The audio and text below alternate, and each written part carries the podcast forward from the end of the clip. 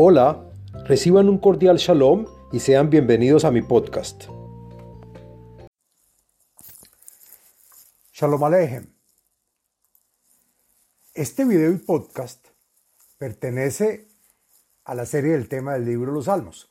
En este video y podcast del contenido de los Salmos hablaremos del Salmo número 110, el cual trae beneficios y es recomendable, entre otros, para dominar tus enemigos y que ellos busquen hacer la paz contigo, para la protección y resguardo de los maestros de Kabbalah y otros beneficios más que anunciaremos más adelante. El Salmo número 110 tiene un, tiene, eh, contiene siete versos. Pertenece al día de la semana viernes y al día con fecha 23 del mes. El podcast y video están divididos en cinco partes. El contenido del Salmo, la segulote y beneficios del Salmo, las meditaciones del Salmo, la explicación y comentarios de cada verso en este y la parte de Kabbalah de uno de los versos del Salmo basado en los escritos del Arizal. Bueno, comencemos. ¿De qué se trata el Salmo número 110? El comentarista Rashi nos comenta que el sacerdocio o la quejuna le fue dada a Abraham nuestro patriarca, agregando que Malkitzedek, rey de Salem, y quien era una persona idéntica a Shem, el hijo de Noé, fue quien compuso este salmo para Abraham. Pero los comentaristas Eben Ezra, Radak y otros más Dicen que el rey David fue quien compuso el salmo al comienzo de su reinado, cuando los plishtim o los filisteos le pidieron a David, en el momento de haber sido ungido como rey, que no les declare la guerra y que convenciera a sus allegados y hombres de confianza. Fue entonces cuando Hashem le dice a David que no salga de su palacio pues Hashem mismo luchará por él poniendo a sus pies a sus enemigos. Fue ahí cuando David compuso este salmo por la promesa que Hashem le hizo de coronarlo como rey para siempre, tal que todo rey de Israel siempre se referirá al rey David como rey de Israel, del cual saldrá el Mesías. Así, el comentarista Sforno explica que el rey David compuso este salmo y que en el futuro Hashem pondrá a su derecha al Mesías y a su izquierda a los ángeles servidores hasta que sus, hasta que sus enemigos Gog y Magog queden postrados bajo sus pies. El comentarista al-Sheikh combina estas ideas diciendo que Hashem le entregó a Abraham los cuatro grandes reyes que lo inquerían, mostrándonos que así será cuando Hashem entregue y subyugue a los cuatro reinos, a los cuatro reinos que mandaban sobre el territorio de Israel.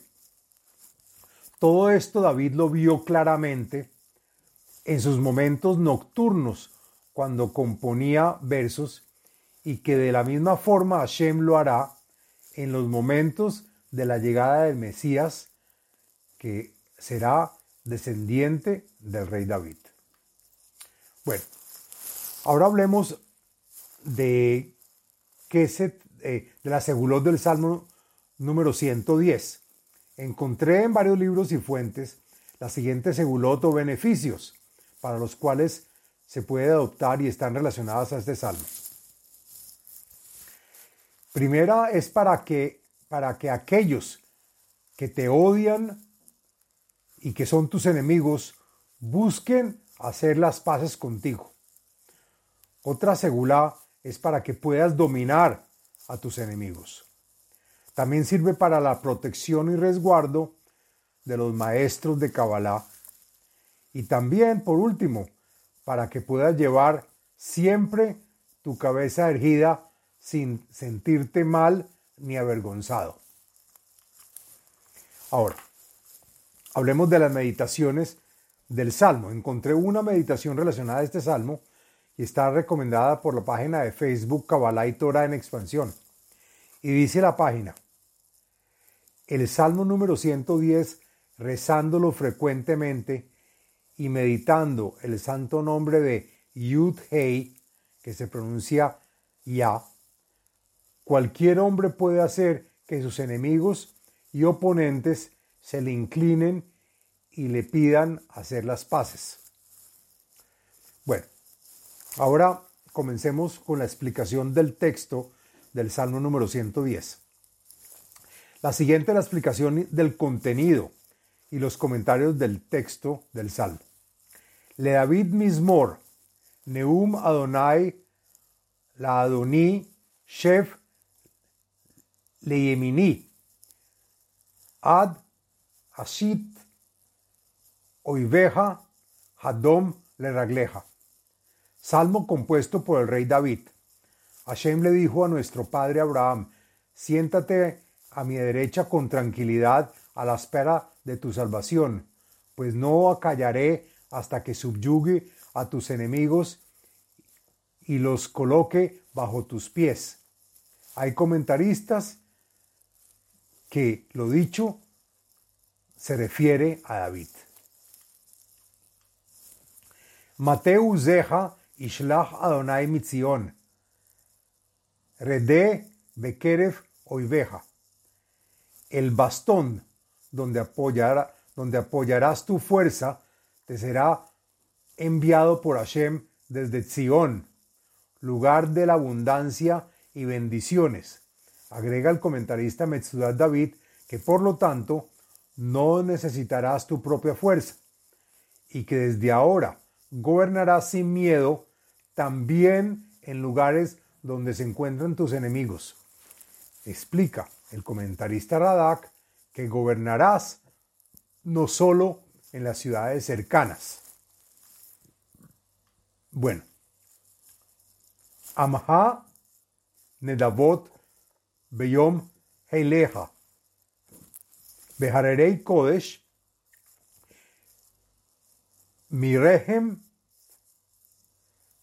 Mishhar Leja Tal y Alduteja. A tu pueblo la llevarás en su lucha. Tú, Hashem, te ofreces a luchar en la guerra contra su enemigo, a razón de su santidad, la cual viene desde cuando salió al mundo del vientre de su madre. Agrega Rashi que a la edad de tres años David conoció a su creador y por esto su dirección y liderazgo es agradable y confortable como el rocío de la mañana, es decir, desde su infancia. Nishba Adonai velo Yenahem, Atak Kohen Leolam, Al Dibarti Malkitzedek. Y dado que eres bueno y decente desde tu infancia, Hashem te prometió sin vacilación que será, será sacerdote para siempre. Y agregan los comentaristas Rashi y Radak que de ti saldrá el reinado y gobierno para el resto de las generaciones, tal como el reinado de Malquisedec, quien fue rey de, Jerusalén y sacerdote supremo.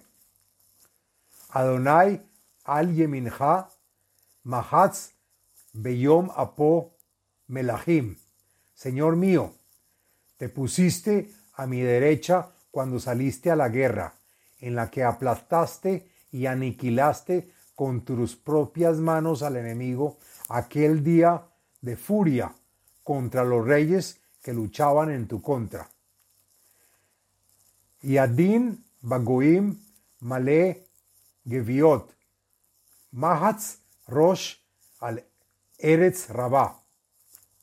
Él será quien juzgue y nos vengue de las naciones y haga de ellas cadáveres, para que rueden por el piso sus cabezas, que según Meiri se refiere a Gog y Magog. Minahal Baderech Ishte Alken y Arim Rosh.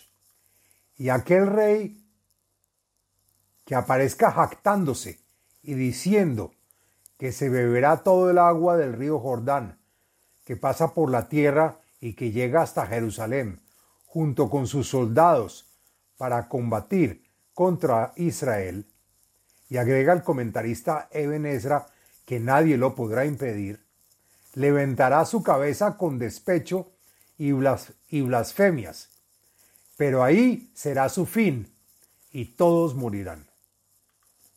Hasta aquí la explicación del Salmo número 110. Ahora hagamos la explicación cabalista de un verso del Salmo número 110. La siguiente explicación del verso número 7 del Salmo 110, según el Arizal, en los libros Shar Hapsukim, escrito por el Raf cabalista Haim Vital. Minahal Badere Hishte Alken Yarim Rosh, dice el verso. Y dice la explicación cabalística que en el tetragramatón las dos últimas letras, la Vav y la Hei, son referencia a Jacob y a Rahel. Rahel, que es la segunda Hei del nombre, pues la primera Hei es Lea. Asimismo, la Yud es Israel y la Vav es Jacob.